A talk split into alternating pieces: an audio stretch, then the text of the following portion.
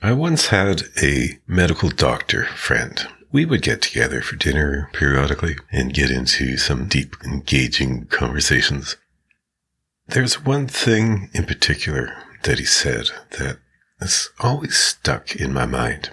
And it goes like this. If you are able to track and trace each molecule and atom that makes up your body, you would discover that in the course of seven to eight years, that everything in your body has changed over.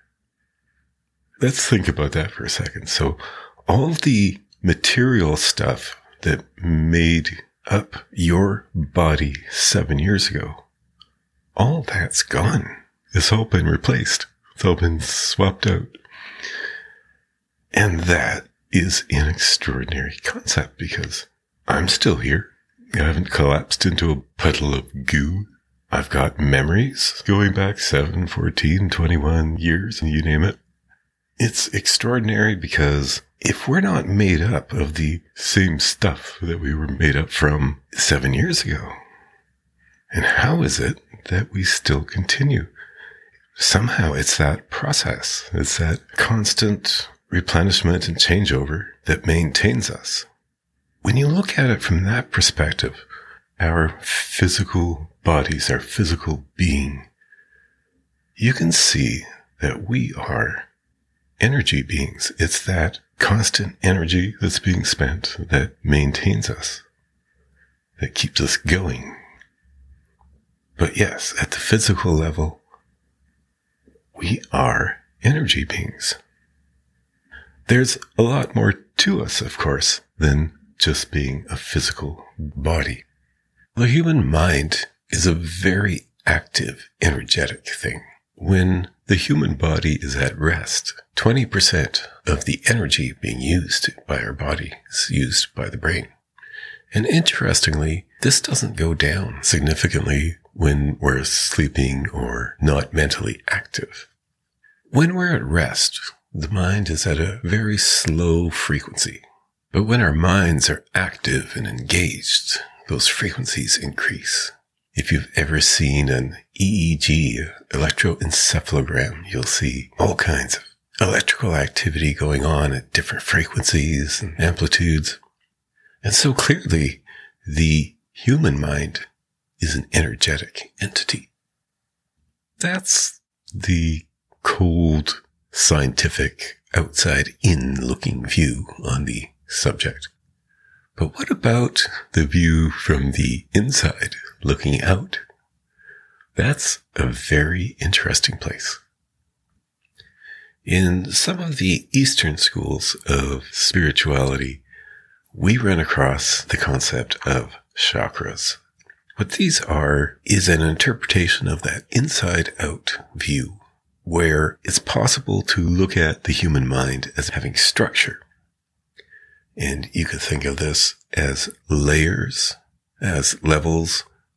You could equally look at them as being centers. And there's energy flowing between all these different centers, between all these different levels at all times. Now, in the commonly accepted view, there are seven chakras. But when I look at it, just from this layman's perspective, and I want to zoom back on it to the maximum degree of generality without losing the basic meaning. What I see are four different levels. We could zoom into one of them and break them down into more detail. We're not going to do that today, but we're going to go for a tour of those four most basic levels, those four most basic centers that make up an energy structure of the living human mind. The base layer I like to refer to as the physical. We feel physical pain, physical pleasure, physical discomfort, physical comfort. It's a dimension of its own. And yet you can also see that it's related because if we have positive or negative physical inputs, we relate that to what's going on around us. And we start engaging our broader thinking capacity into making sense out of it. Now, the second level to this view, the, the second center, is our emotional center. And again, emotionally, we can feel pleasure, we can feel pain, we can feel comfort, we can feel discomfort. It's its own dimension, distinct and separate from the physical, although it's often related. The third level or third center is where our thinking minds reside. I like to think of it as the intellectual level or the intellectual center. Some might call it the ego, but I think that's narrowing it down a little too much. It's where our analytical minds and our verbal processes have a home. This is also where our creative capacities find expression. Although it could certainly be said that it's the inspiration that comes through connecting with those other centers that fuels that creative process. Now, the fourth level I like to call the spiritual level. Although I guess you could also think of it as an overall temperature reading on the entire system. How well are all those different parts working together, not only internally within ourselves, but with the world around us? All the people, places, and things that we interact with are things in harmony one of the reasons I like to call this the spiritual level is because the environment we live in is largely a social environment. And if that society is spiritually in tune with beneficial philosophies and living and working around those mutually beneficial actions that come from a beneficial philosophy on life, then you can see that that's going to be an environment where we as individuals are going to find more comfort than discomfort, where we're going to find more pleasure than pain, and where we're going to find clarity instead of confusion. And so if we look at the human mind as this layer cake, there's a physical layer, an emotional layer, an intellectual layer, and a spiritual level. In that view, we could look at a human being as being a bridge, a bridge between the physical and the spiritual worlds. Now, in the spiritual world, is there a structure? Is there any evidence out there that might indicate that such things exist? And sure enough, there is. One such piece of evidence is commonly referred to as the 100th monkey effect. In 1982, the Japanese government commissioned a 20 year study of the behavior of macaque monkeys that were living on small remote islands around Japan. The monkeys were very hard to observe when they're up in the forest so the scientists would throw out sweet potatoes on the beach to draw the monkeys out of the forest. Apparently, macaque monkeys love sweet potatoes.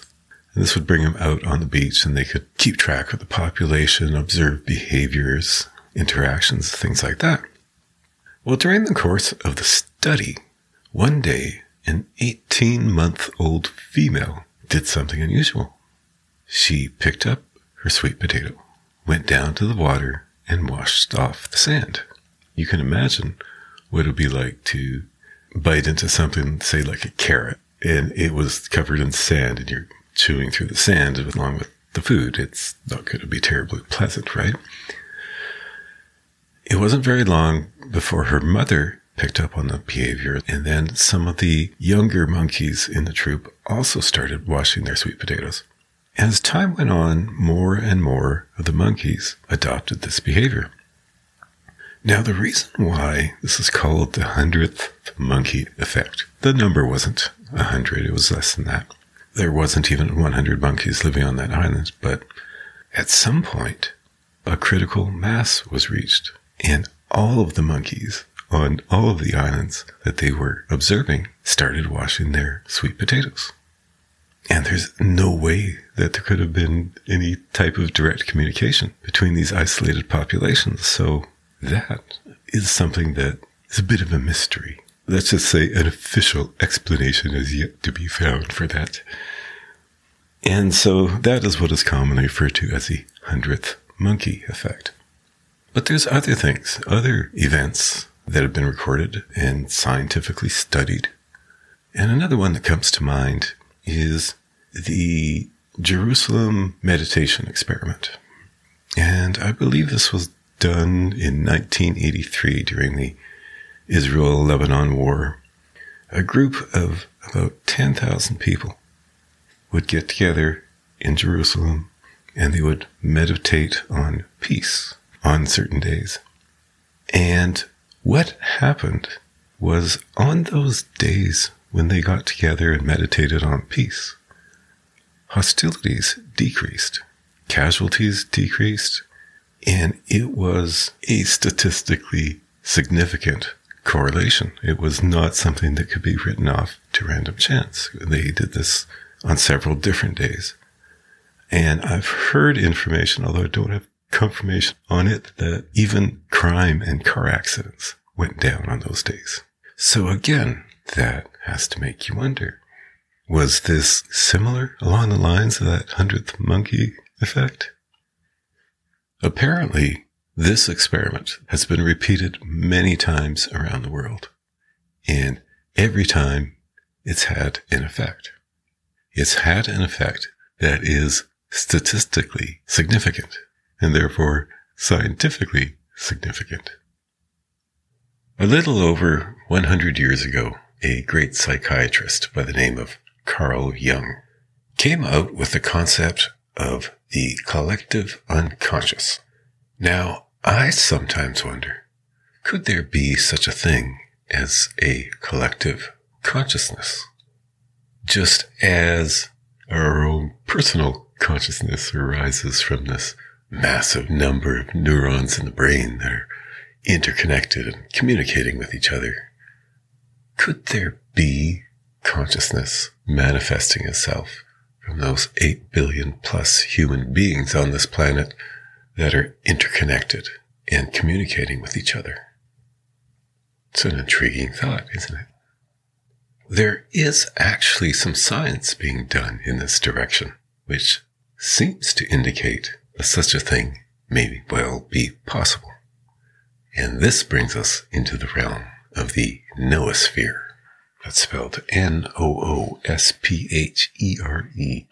And there's actually research going on at different places, but one of the notable ones is Princeton University. You can check out their website, noosphere.princeton.edu if you're interested. One of the experiments they've done that I find most interesting is using a type of random number generator.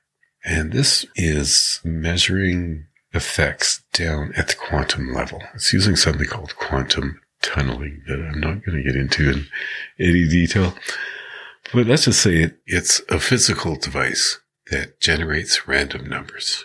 And these are detected and recorded by computers. Now, there are several of these devices at different locations around North America and Western Europe. They're separated by hundreds and even thousands of miles. And they've found that at times there's a coherence occurring between these different locations. There's an alignment and that these events concur. They happen at the same time as events that grab a lot of people's attention.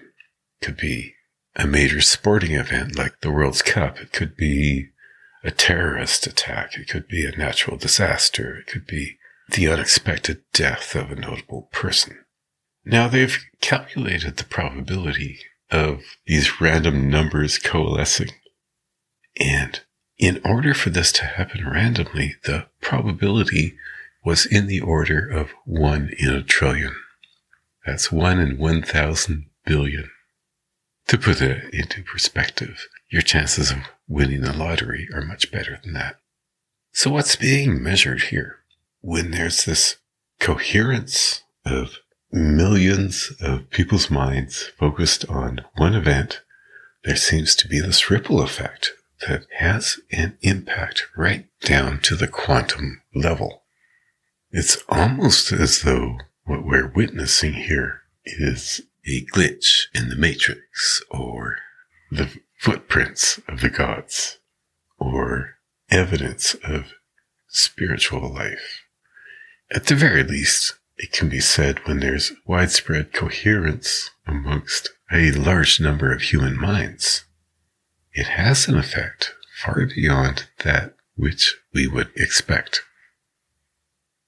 But what is randomness? In the realm of science, randomness is sometimes quantified as entropy. One of the fundamental signals for the presence of life is something referred to as negative entropy or negentropy. Entropy is a concept developed in the realm of physics that describes the amount of energy that is lost to disorder in a system. You could think of it as energy that's fighting itself with no net effect other than an increase in temperature.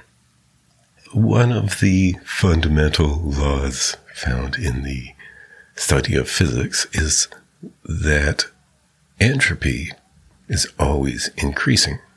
Well, like I said, there's a fundamental signal in life. It's as though living beings are bubbles of negative entropy. And think about it. If you were to get a scratch or cut, it heals. It heals. And if we were to take that of physics literally, a little tiny scratch would trigger this cascade failure ending up in your premature demise. But of course, that doesn't happen. We heal instead. Entropy loses and life prevails. The route I like to go with this, it starts with looking at ourselves as being part of something larger. We are like a cell in the body of humanity. When you look at the current state of the body of humanity, you can see that, well, some parts are trying to kill other parts. Some parts are trying to enslave other parts and pull up all the resources for themselves and leave other portions of that body without enough. What we're looking for in this body of humanity is balance. When one part of your body is trying to kill another part of your body, medically that's referred to as an autoimmune disorder. Your immune system is going after part of your body and it ends up causing problems overall. When one small portion of the body tries to gobble up resources that should be distributed equitably, it's like a cancer. It's drawing so much of that life energy into itself that it can destroy the host. And so it's pretty straightforward to see that these are not examples of living in balance. When we look at things like the hundredth monkey effect and the Jerusalem meditation experiment and the experiments in noetics, you can't help but wonder are we more powerful than we think we are? Could it be that we've always had this power, but we weren't conscious of it? There's an ancient saying that you're probably familiar with. Some say that this bit of wisdom dates back all the way to ancient Egypt. It goes like this. As above, so below, and as below, so above. One thing that I've become aware of in the process of pulling together this episode is that I cannot think of one religion or one spiritual tradition that does not include prayer or meditation. I would like to propose we do a little experiment of our own. And in doing so, you do not need to join a religion. You do not need to leave a religion. You don't need to send anyone any money. What we do is the following. Take some time, as often as you can, but try to do this at least once a day. Take some time to say a prayer or to meditate on the following. On peace, on mutual respect, on compassion, on forgiveness.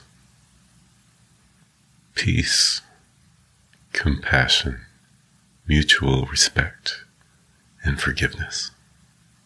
Push that energy up into the spiritual realm because I think when we do that, we strengthen those positive forces above us, and we're more likely to see that energy come back down to us.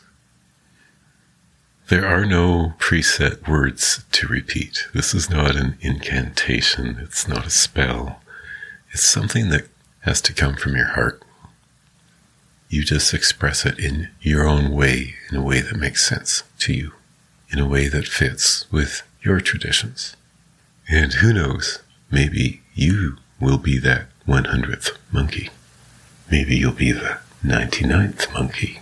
Maybe you'll be the second monkey. It doesn't matter. Everyone that does this brings us one step closer to achieving that critical mass that can turn things around.